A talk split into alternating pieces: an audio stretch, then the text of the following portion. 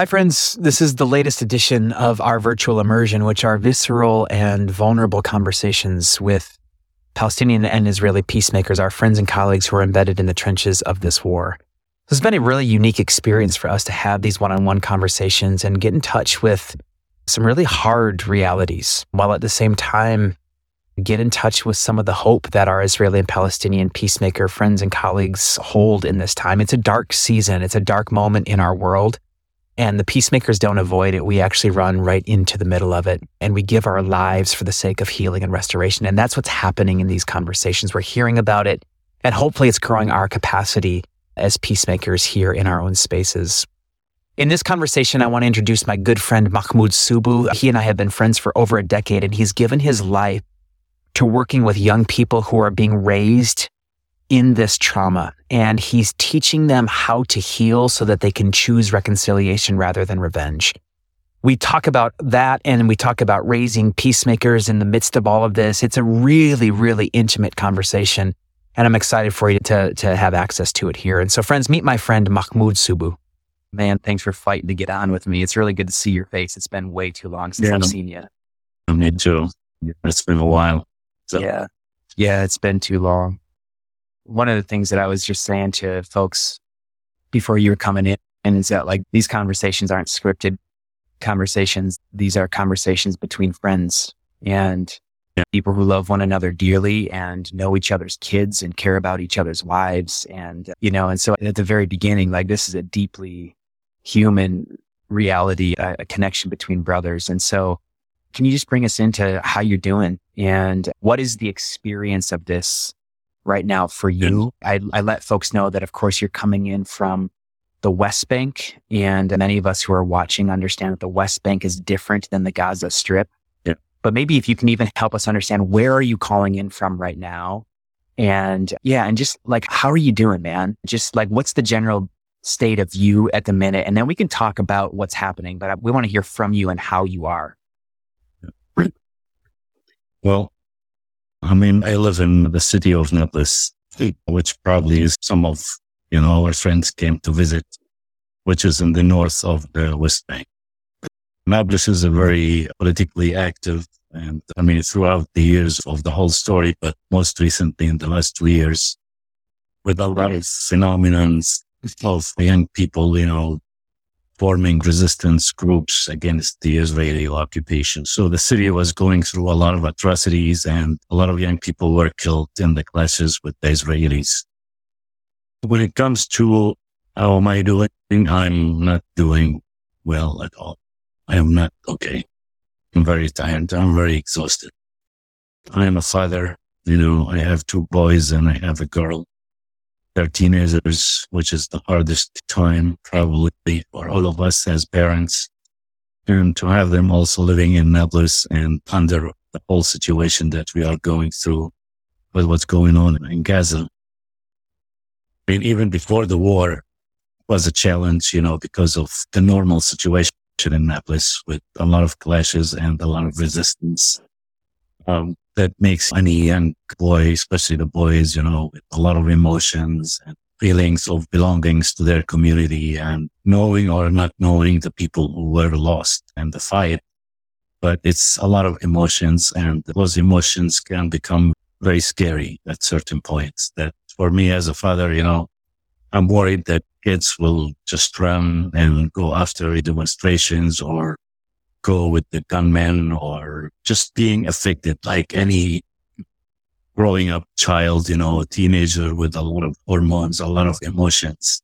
That was before Gaza. And now imagine how it could be with what's going on with Gaza, especially that my father's side of the family, they live in Gaza. I have tens of cousins and of course with a lot of siblings and live in Gaza. I have four or five aunts also live in different places in Gaza and uh, they all have siblings who are grandfathers now. And so we talk about thousands of family members that I don't know most of them, but I mean, I know their parents, their grandparents, and they're my family. And this is the worst part, you know, because I mean, since day one, I'm trying to connect to contact those people they're just normal people. They're workers, they're doctors, they're teachers, and with kids. And now it's almost impossible to reach any of them. I was able to reach some of them sometimes, but their situation is horrible. We have lost many of the cousins with their families. I cannot really count the number. And the others lost their homes. And my daily routine is hooked up to the news, hooked up to all the social media, to all means of communication and trying to call all the time, but no reaction. Finally, I send a message or I get a message that we are alive. Alhamdulillah. Thank God we are alive. Don't worry. And then it goes for days and then sometimes, I mean, now I have no connection with anybody. And I mean, this is crazy. This is crazy. You know, it's total insanity. And I'm watching the news and they are bombing area A or area B or this place or this place. And so many neighborhoods that they were bombed and I have family members there. And um, I mean, I don't know what to say. I mean, I don't know how to really describe this. I mean, I'm watching the news. Maybe some of them are my family members, but I don't know them, you know, different generations. And I haven't been together since the last four years. And uh, when I went there, I mean, I met some of the older ones that I know them from before, but the second generations or third generations, I don't really know them. I know maybe some names, but it's very horrible to watch all the atrocities that are being broadcast directly on Al Jazeera, other local channels, and seeing this carpet bombing and I mean, mass killing of families. I mean, my aunt in Jabal, two of her sons, their, their daughters, like whole family of their daughters were wiped out like their in-laws, you know. And, and I mean, I don't know. I don't know how I can even express those feelings. I mean, just seeing all those innocent people, you know, children, especially children. I mean, yes, I have children, but I have dedicated my life. In Palestine, working with youth centers, working with children, teenagers, I mean, I gave up my life in the US, which was very luxurious, very comfortable, and came and lived and stayed in, in the place where I grew up, which is a refugee camp in Nablus, and try to provide and serve and help those children to grow up with some new alternatives because they have no alternatives. I mean, they have nothing to think about for the future. And it was a very hard work to do, you know, to do, I mean, to try to give hope to people who have no hope. And it worked out in many cases, not all the time, but many situations that there was a change. And I'm very proud of it. But now we are at a point that even us are losing hope because, I mean, we see the whole world is just joined up together against 2 million civilians God's sake. And ice killing, it's like, it's a genocide. It's, I mean, it's horrible. And people are just, I don't know. I mean, as if nothing is happening. I mean, I'm an American at the same time, I'm Palestinian, but I'm also American. And that makes me very ashamed, you know, of being also part of this. And I know, I mean, I lived in America and I know a lot of people and I know more people now than you and John and, you know, others. And this is just kills me when I see people living their life in a normal way and they see children ripped apart. Their bodies are scattered all over the place. Their parents are collecting their body parts, putting them in bags so they can bury them and they can say, once upon a time, you know, those pieces of meat were my daughter or my son. And I mean, 32 days of this constant killing and destruction.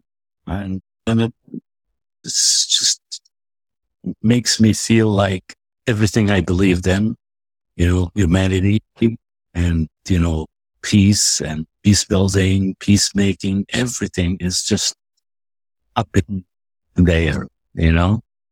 And this frustration, this is, it's a horrible situation that we am in and uh, that we are all in, whether we are joining and feeling about it or ignoring, because this is a historical moment in the whole, you know, history of mankind.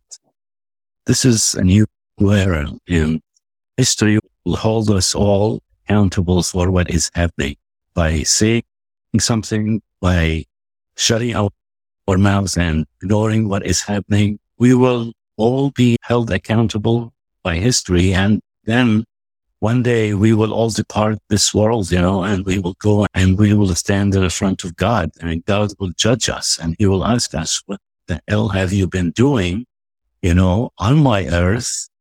And my people, my children are being killed, slaughtered, and you are just stepping aside and doing nothing.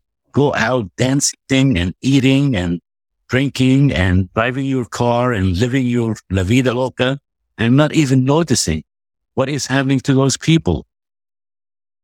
You know, it's like losing faith in everything, except like faith in uh, this is our destiny. You know, I mean, we believe that maybe this is the what God wants for us, you know, as Palestinians and especially the people in Gaza, to be the ones suffering on earth, you know, the chosen one, the real chosen one who will take all the suffering of the villains of earth, you know, and then we will be rewarded with something much better. I hope so, you know, on the other side of our life. Uh, Mahmoud, thank you. I don't, I mean, I, I feel like to say, to express anything after that Jill's disingenuous. Thank you for keeping it straight, keeping it real. I mean, I even find, I find strength and solidarity with you as a fellow peacemaker because you're one of, you're one of the fiercest peacemakers I know. And to hear you also say in this moment of despair, like, I don't need, it all feels like it's up in the air and I, that just mm. feels real, you know? And so brother, I love you and, and I feel your sorrow and, and from afar, I'm, man, I'm breathing all of the energy and support and the care to you that I possibly can in this moment. And, and father to father, you know, mm-hmm. I also know because you and I, in our entire friendship, has spent a lot of time talking about how do we raise, how do we raise peacemakers? I mean, in our work, we form peacemakers, but one of the questions you and I have always been talking about for over a decade is how do you raise peacemakers to a world that's etched by pain? And, yeah. and so I, I wonder if you can, as a father, talk to us a little bit more if you're up for it around, you know, like you get three beautiful children who have been raised in this insanity, who are watching what's going on. You said they're teenagers now, especially you're all this, you're the teenager now. Yeah. What are you, are you willing to share with us around like, what is it like to be a dad in the midst of this? Here, what are you like? How, what's the concern that you have? Is there hope? What does it mean to be a father, especially to your eldest son right now? who I imagine is rattled. That's probably an understatement by what it is that he's watching on his phone. You know, so talk to it's like, yeah, beyond the professional, yeah, like talk to us at like as a dad, what's it like, right?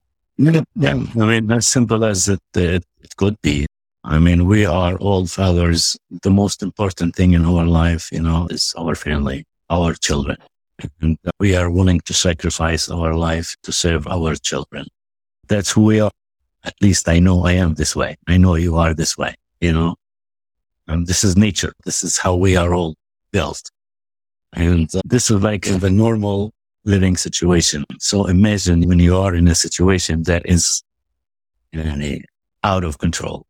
I mean, I raised my children from the beginning to be open minded, to accept everybody, to accept the others, religious, not religious, whatever they have their mind or their thought that we respect. As long as they show me respect, I do respect, you know, the others. And you have met them. They have met a lot of my international friends. And we have this open relationship, you know, I mean, I raised them to be open and to be honest and nothing to be hidden. Whatever they want to do, they want to say, we talk about it. I mean, I'm proud of this kind of relationship with my children, which I think it, it's good because they can come and express any feeling that they have. You know, they don't find borders. They don't hesitate to come and talk. But teenage boys are teenage boys, you know, I mean, when they go crazy, this is normal. Doesn't matter. Palestinian, American, Israeli, Canadian, Hindus, whatever.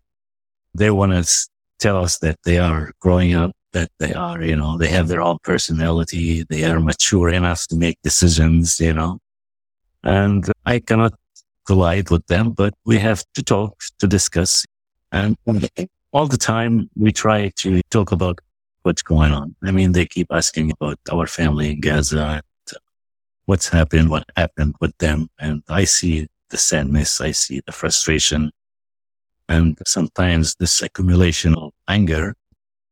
But I see that the more you have an open space to talk about it or to talk about what is going on and also yani, accepting, you know, the situation and um, understanding that we Palestinians, even though they are Americans too, you know, but we have this story. We have this, I don't know, is it is a blessing or it's a curse, but this is what we have and we have to take it somehow, you know, and to believe that God created us. He put us here for a reason and definitely there will be a payoff, you know, for it maybe in the other life, because faith is very important.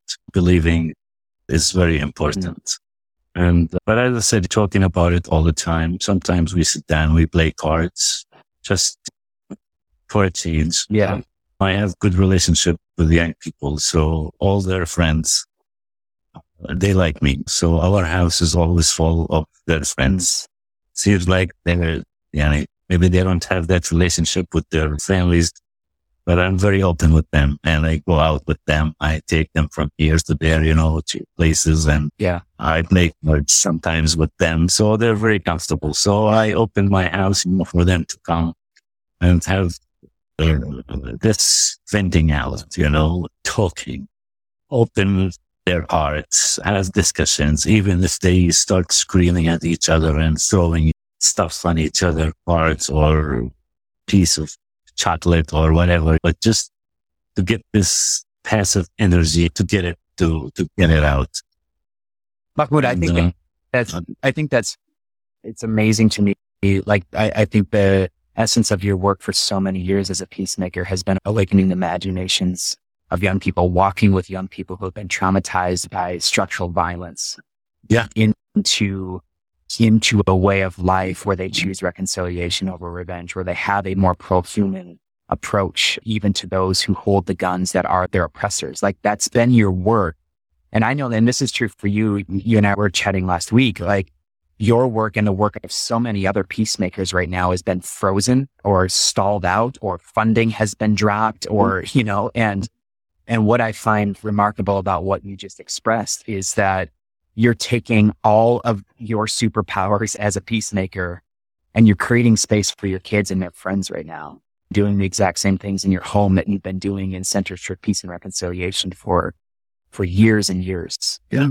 It's good work, my friend. And thank you for doing it. I can't imagine as a father what it must be like trying to create some semblance of joy or call it normalcy or call like a break from the insanity but I'm imagining that in providing those moments, the souls of these young people are able to take a breath or a gas, you know, and, and that, that feels like holy work. You know, this is the least that we can do because I always said that believes your beliefs in something in the normal times, it's very easy to brag about it. To say, I am a very good Christian. I am a very good Muslim. I am a good human rights advocate. I am the greatest you know, strongest, I don't know, whatever. But under disasters, under situations that are not stable, the real thing show up. If you are mm-hmm. a real believer, if you have faith that is for real, then it will show you know, under those mm-hmm. circumstances. When you are not strong, you are the weakest part. You are under the most atrocious situation, then I can see if you are a true believer or if you are a good advocate, a true peacemaker or whatever label you want to see.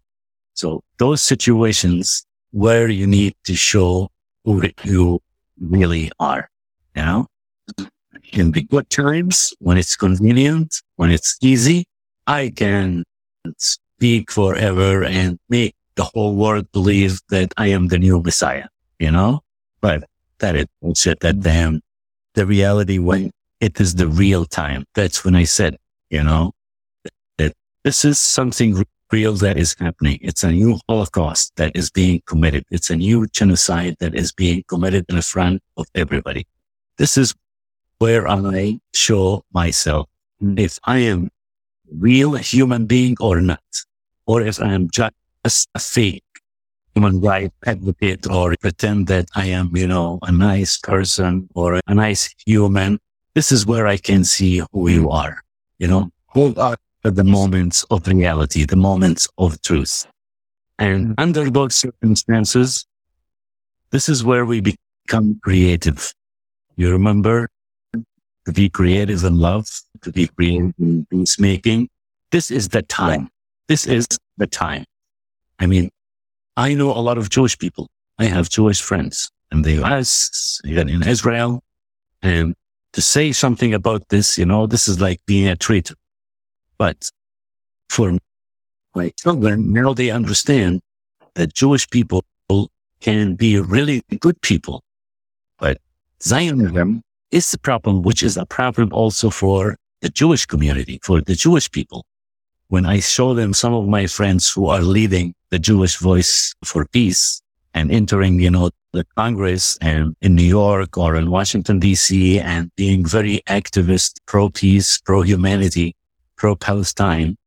This is also their responsibility, you know, as I said, it's not just by saying slogans or in bright words. Or, this is the real thing. And when I thought that maybe when those kids come and they come and sit and we hang out together and make some fun and cry sometimes, get very angry sometimes, you know, I go to Balata also. I go to the center. I see how frustrated they are, you know, how, damaged they are. Sometimes, you know, it's only just being there, just talking to those people, giving them the space just talk, to just express their feelings, you know, give them the feeling that I love you. I care about you. You know, it's okay. It's, it's difficult. It's not just difficult. It's almost impossible, but hey, we have to survive. We have to, yeah, wake again. We have to support each other, even though it's one word or, you know, grabbing a cup of coffee or let's go do some activities. I mean, anything simple. It doesn't matter. it doesn't matter what it is. Anything that we can think about to keep our sanity at those moments. I think this is very mm. blessed. Mm, yeah. Mm, that's, that's feeling. I'm just so moved by the notion that crisis, it's in the moments of crisis that, that indicate who we really are. You know, this moment calls for all of us to be the absolute best versions of ourselves from wherever we are uh, on the planet. You know, what an incredible challenge for me today. And Mahmoud, let me ask that there are three, three things that I have been moved by and I've learned from you in, in the work of peacemaking that I, I want to just explore with you and so that your message and some of the ways in which you've lived this actually impacts many more. First and foremost, I've heard you say over time that there's a difference between the Jewish people and the Zionist occupation. And, yeah. and in this moment, the reality of that occupation is more severe, intense and intense than it has been in perhaps ever in Gaza. And I think we're beginning to see the implications of that increasing the occupation, the grip of the occupation strengthening on the West Bank, impacting your life significantly. I'm wondering how in, in this time, how have over time you differentiated between a system, a Zionist occupation structure and the structural violence that comes with that and the Jewish human, right? Because I'm hearing in the West, so much of the conversation is like we want to equate Hamas equals Palestinian equals Muslim equals terrorist equals enemy. And, or we want to say, you know, Jewish equals Zionist equals terrorist in a different way equals enemy, you know, and it's like we're just creating these false binaries and equivalencies that are just simply increasing the heat of violence and I've heard you over time do an incredible job differentiating the human being from the system. How have you done that? And what is it like? Again, visceral and vulnerable. What is it like to do that right now when the system is creating such a catastrophe to, especially to people that you love? Well, well, I mean, it's not that easy, but as I said at the end, I look at myself as a human being, regardless of my faith, or beliefs. And all my life, I trained myself to deal with people as people. I never cared, you know, if you are Christian or Jews or Hindus. I don't care. It's not my, it's not my issue. I mean, if I know or if I want to know, it's just because I want to be cautious so I don't hurt you or say something that will offend you or just, you know, I mean, in the positive side, not to, to attack you or accuse you. You are whatever, Christian or Jews, whatever. And maybe that labeling, you know, of humanity and being human being comes first. That's how it, it started. I mean, I'm educated. I read a lot. I'm aware of Zionism and what it's doing to, to Israel, what it's doing also to the US. You know, I mean, it's like holding the US from the neck. And it's all about business and money and power and control of resources and all that stuff. And also dealing with many Jewish people, you know, in the US or even in Palestine here or Israel. As I said, if you just deal with people and they deal with you on the same basis that, you know, we're humans and create mutual understanding and acceptance of each other. And then you see the ones who are Zionists that they are and sometimes you feel like they are not really Jewish, you know, mm. they're just colonial people. I mean, people who don't care about anybody. They don't even care about their own Jewish people. And they are very racist. They are very like super, you know, supremacist. I don't know. I forget how to say the word. Supremacist. Yes. and I mean, like, I see a lot of like Jewish people suffering in Israel because they are poor and because they are from Ethiopia or from African descent or from Middle Eastern descent. And I mean, this is not Judaism. No, I mean, the words of God came to Moses or to Jesus or Muhammad talking about the people, all kinds of people. It's not limited to black or white or Asian or ethnic or, you know, that's it. That's it. You know, it went to everybody. So I think by the time and of course, how much you are aware of your surrounding and educated and also contact, you know, human contact mm. gives you its ability to see the difference between oh, the good ones or the bad ones, you know, the ones, because I mean, I knew people in the US, they were Jewish. I never thought about this. I didn't even know, you know, when I was in my university in Palestine, I had a lot of Christian friends and I didn't know they are Christian, you know, after the Christmas game. And I never, I never thought about it. You know, I never think about it. It's just like, this is a good friend. Mm. This is a good person. There could be a Muslim person who is fanatic and he's evil. The same thing, you know. I mean, the problem that was created throughout this whole thing that some people in power created powerful people who are extremists. And those extremists tried to make stereotype of whole community that they belong to, like uh, Al-Qaeda or Daesh to stereotype all the Muslims that they are, you know, bad. And if you come to Israel and you see those Jewish settlers, you know, which I don't consider them Jewish, they are just extreme Zionists.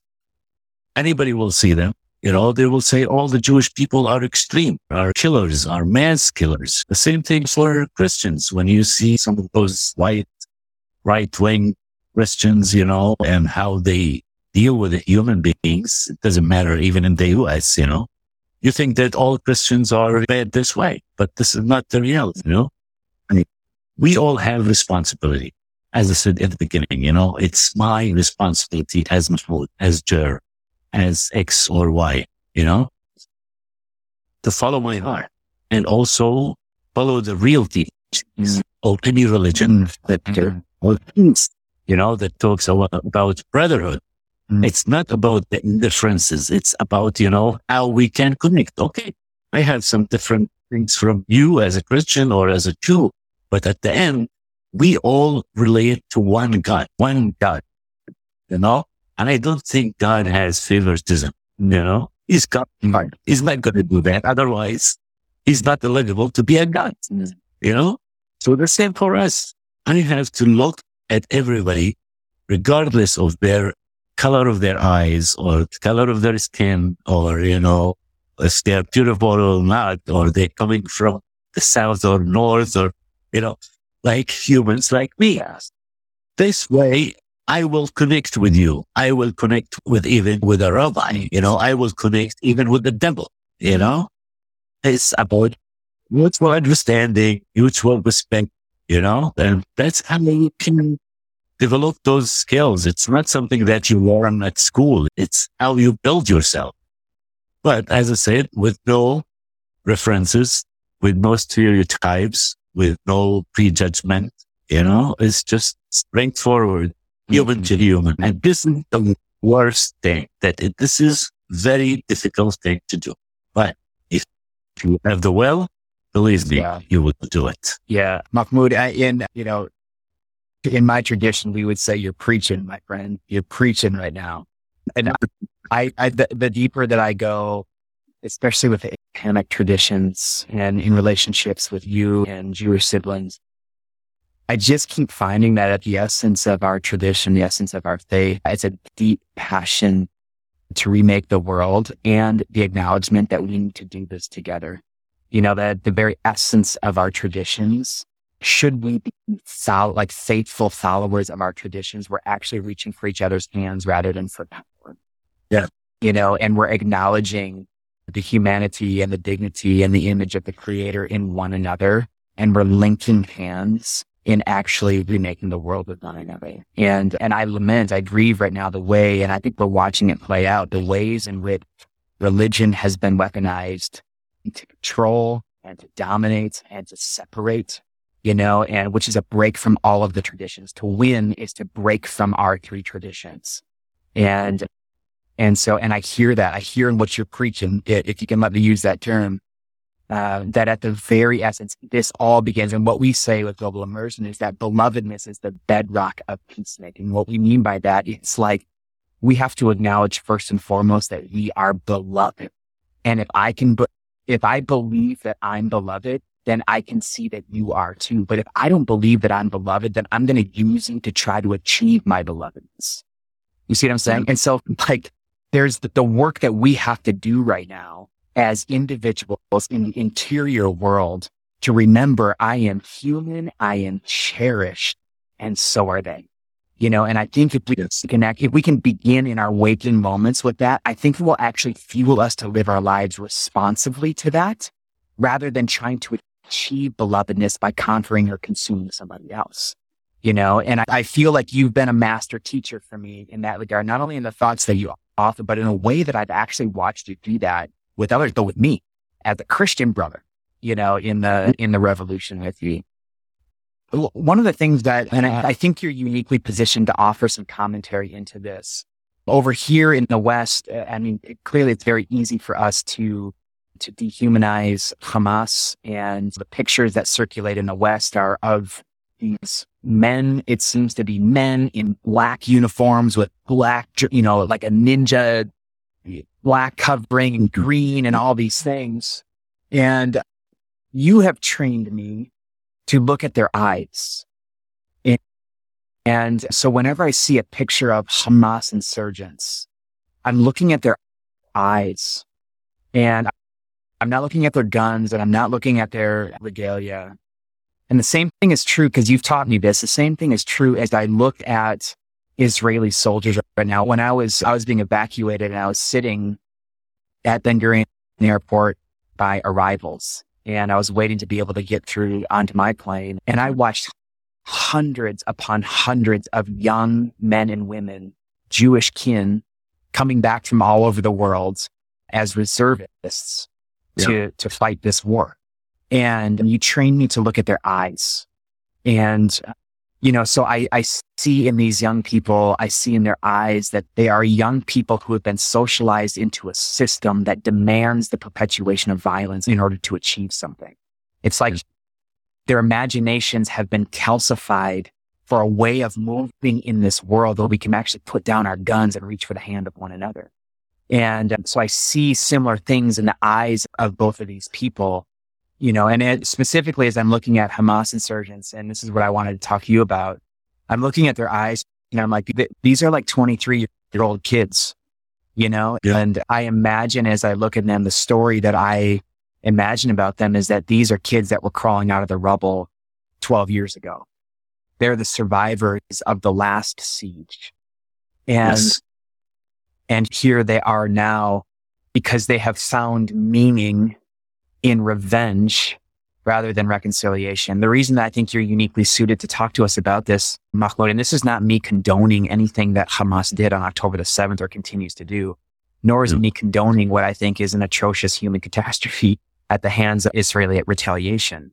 I'm just simply saying that, like pulling a thread from what you just said, humans, we're humans first. And what I've learned is that those who enact violence tend to espouse an ideology that was shaped by suffering, by trauma. And one of the things I remember you shared with me as we sat in the Balata refugee camp is, is during the, during the intifadas when the suicide bombers, when that strategy began to be enacted by young Palestinian youth, many of them were coming from Balata or places like the Balata refugee camp. And I remember I'll never forget that you said this. You're like, I will never condone that strategy. I will never condone that violence, but I understand it because I know these kids. Mm. And I know that behind every suicide bomber, there is a long, deep story of pain. Yes. And so exactly. will you help us? Will you help us humanize not only the Hamas insurgents, but help us humanize these young people? Cause they're young people on both sides of this horror that have been traumatized by ideologies. They've been lied to, you know, especially with the Hamas insurgents. They've crawled out of the rubble to try to make a world where that doesn't happen again. And they're choosing violence rather than reaching for the hands of their enemies. Help us humanize these young kids, if you would. Well, that's a big challenge. You know, I mean, talking about humanity, I mean, humanity is not only on the good side part of right. being a human. It's heaven. You know, we have the angel health and we have the animal, you know, and it's our duty, our responsibility to let which one to go, the angel one or the animal one.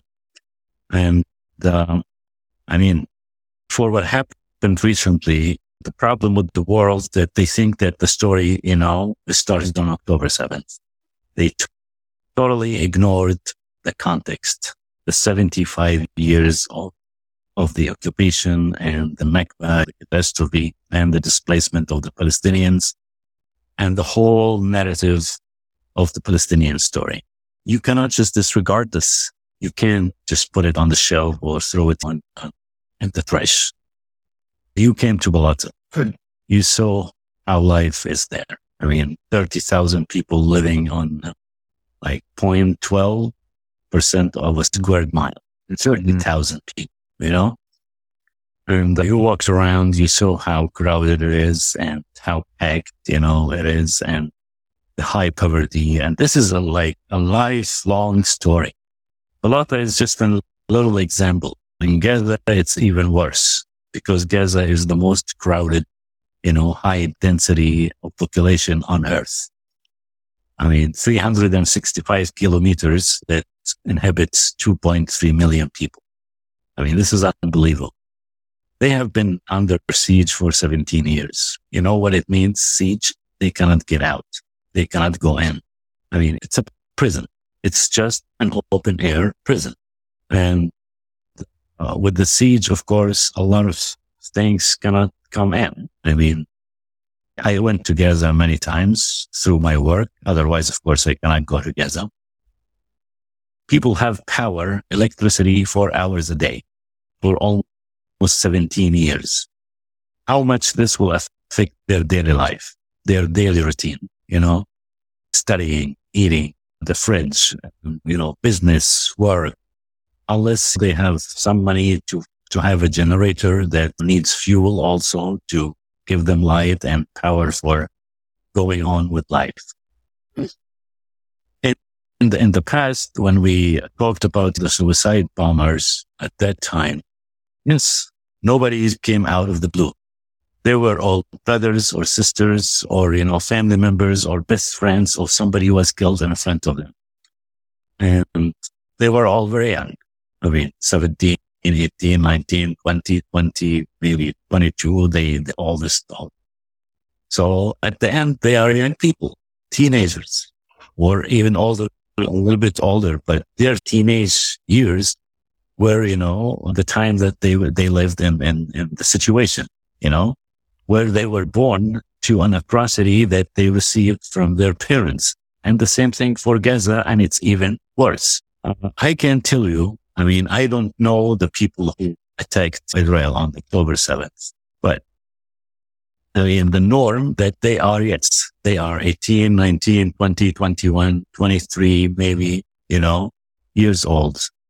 Those kids, I am sure, as I am seeing you, they are from the families who were murdered in the war of 2004. 3,500 people were killed at that time, you know? And what would you expect? I mean, those kids growing up, no father, no mother, no uncle, no brother, or maybe they lost the whole family and they were the only one left. I mean, very easy, but Hamas or any part of the factions, you know, to take them in and raise them and take care of them and they will become fighters. But it's not that they want to come and attack and kill people just because they want to kill them. I mean, revenge is an issue, but also, I mean, we have to be honest. We are people under occupation, you know? I mean, in 1948, we lost our country. We lost our land. My father was born in Haifa and he lost everything that he had and he owned in Haifa and ended up living in the refugee camp. My mother was born in 1948 because my grandmother, her mother, was pregnant and they left their little town, you know, near Jaffa and they came walking to the West Bank and in the middle of the road, but she gave birth to my mother. That's why they named her Azar, which means immigrant, you know? So this is a long story behind with a lot of pain, you know, with a lot of and he's suffering that at the end, as a human being, you can just disregard yeah. and take yourself out of it and you don't even think about it. Of course you will think about it because I mean, if in 1948, the world came up with a solution to make, you know, all the people forget the atrocities that they suffered from and start a new page, believe me, people will just then get used to it and okay, it happened. Now I have a new life. It's going, it's going okay. But it didn't. It mm-hmm. continued to be bad. It continued to get worse and worse year after year. The camp where I was born in was established in 1950, 51. 48 to 51, people were living everywhere in the mountains, in caves, on the street, in schools. Then we moved into this refugee camp that was a bunch of tents.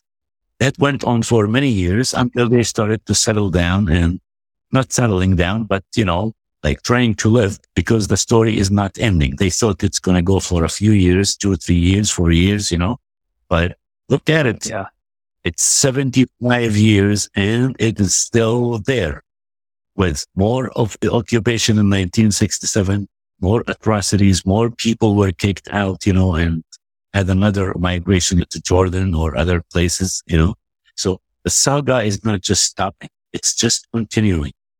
And Palestine, I mean, many people, you know, posted this map of Palestine before 1948 and now how, how it looks now. It's like green dots.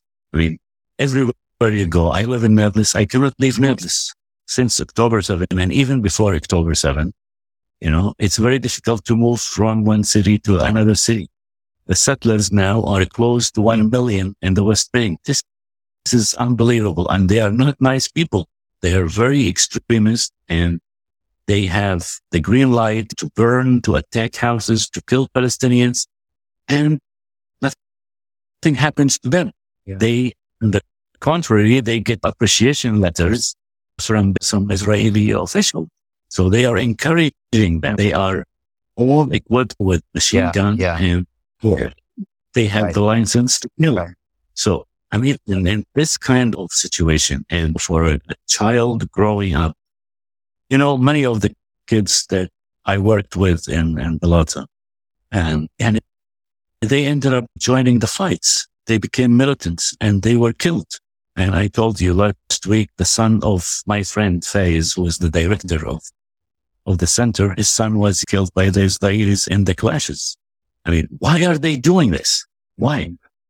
I mean, if they have something else, if they have any other alternative and anything that will take this anger away and the grief for the loss of their family or friends. And I mean, Faiz has a lot of family also in Gaza and he lost some of his cousins with their families. So yeah.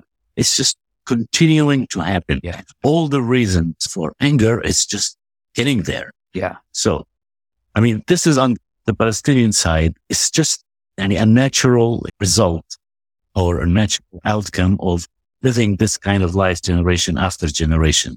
Yeah. And yeah. the Israeli side, it's the structured, you know, violence. It's the doctrine of the Zionism that is taking over the souls and the hearts of the people there. That always feeling that they are superior and they have to be protected. They have to be safe. And the others, it doesn't matter. I mean, what happens to them? And the reality is just what we are seeing. Those guys, when they came to attack, you know, on October 7th, they came thinking that they are doing the right thing, you know, because there are 6,000 or 7,000 Palestinian prisoners who are in prison for the last 30 or 40 years. And they were freedom fighters and Israel is not letting them go. They thought that we will go and hijack, you know, the place, kidnap some soldiers and then we will do, you know, a deal and we will get our people out. Things went out of control. I mean, the militants when they came in, they were coming to fight the armies. The people of Gaza, when they heard all this frustration of the 75 years, but mostly the last 17 years, even women and children and old people stormed into the settlements and tried to take revenge. So some bad things could have happened or they happened actually. But it was a result of this, you know, accumulation of anger. Yeah. I don't say it's right, right. or wrong, but the description, that's, you know, and yeah, that's yeah. so, it's so I mean, helpful and it's so necessary for us, um, in the West.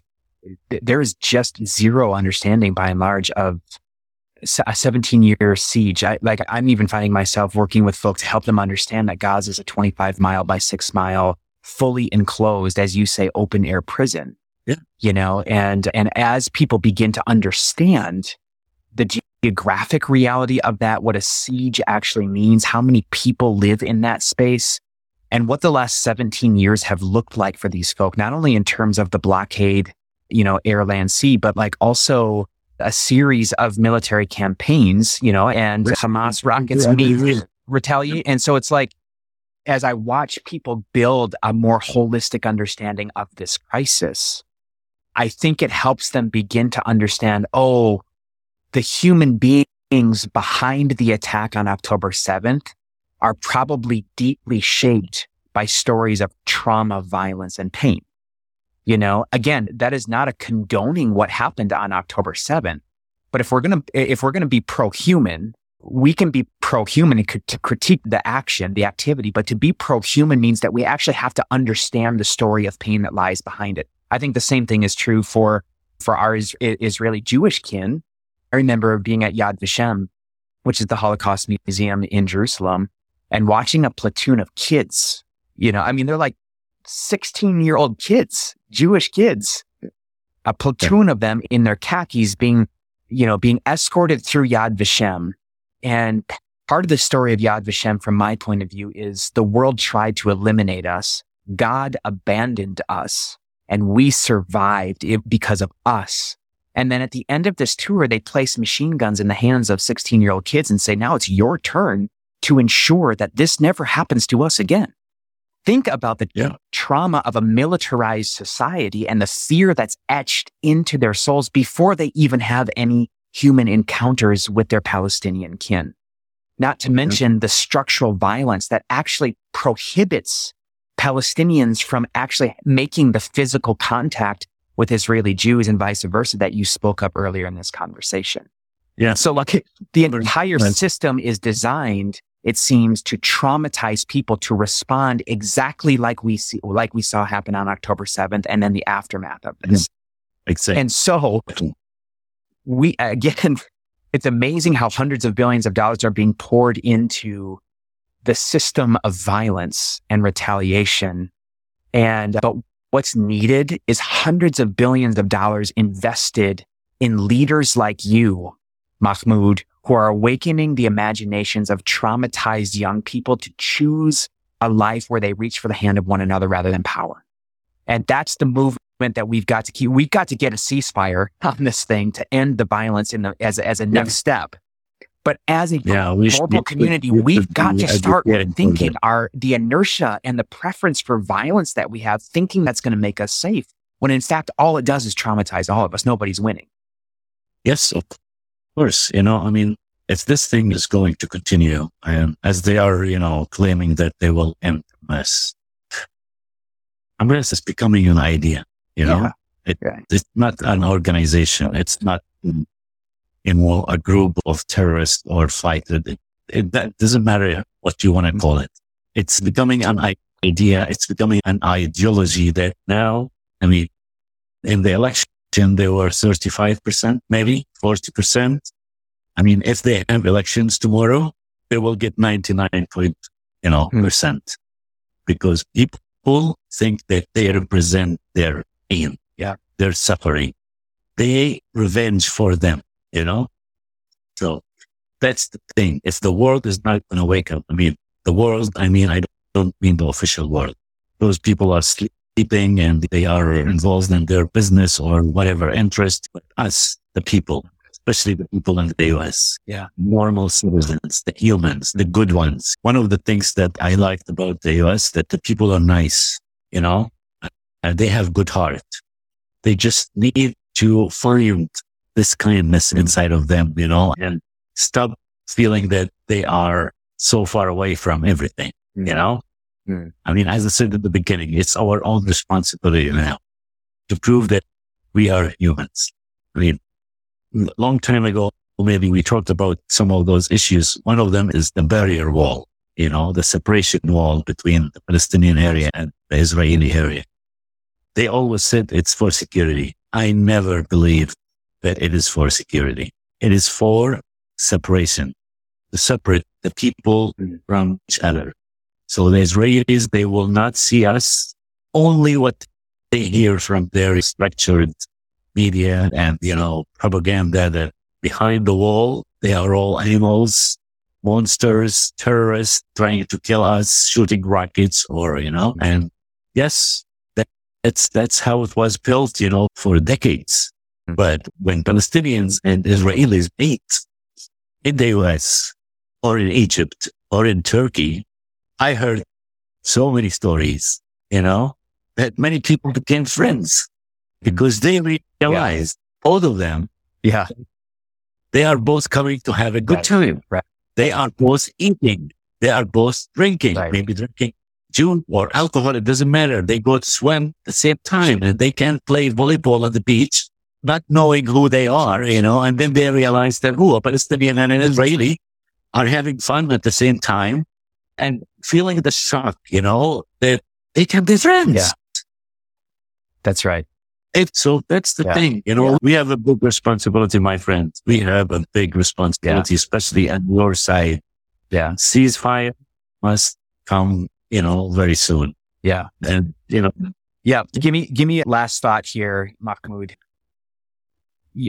Global immersion is working with American evangelicals, you know, and, and the work that we're doing is companioning them on a journey from a religion that dominates to a faith that restores. And right now that has to look like building power to actually get a ceasefire. We have to build the agency of our politicians and our representatives yeah. to actually move beyond their own ideology to demand a ceasefire here. Put that kind of pressure on it is critical. And as people of faith, I think we join you in an orientation that says our work is not just to bring an end to violence. It's to dismantle every barrier that separates us one from another.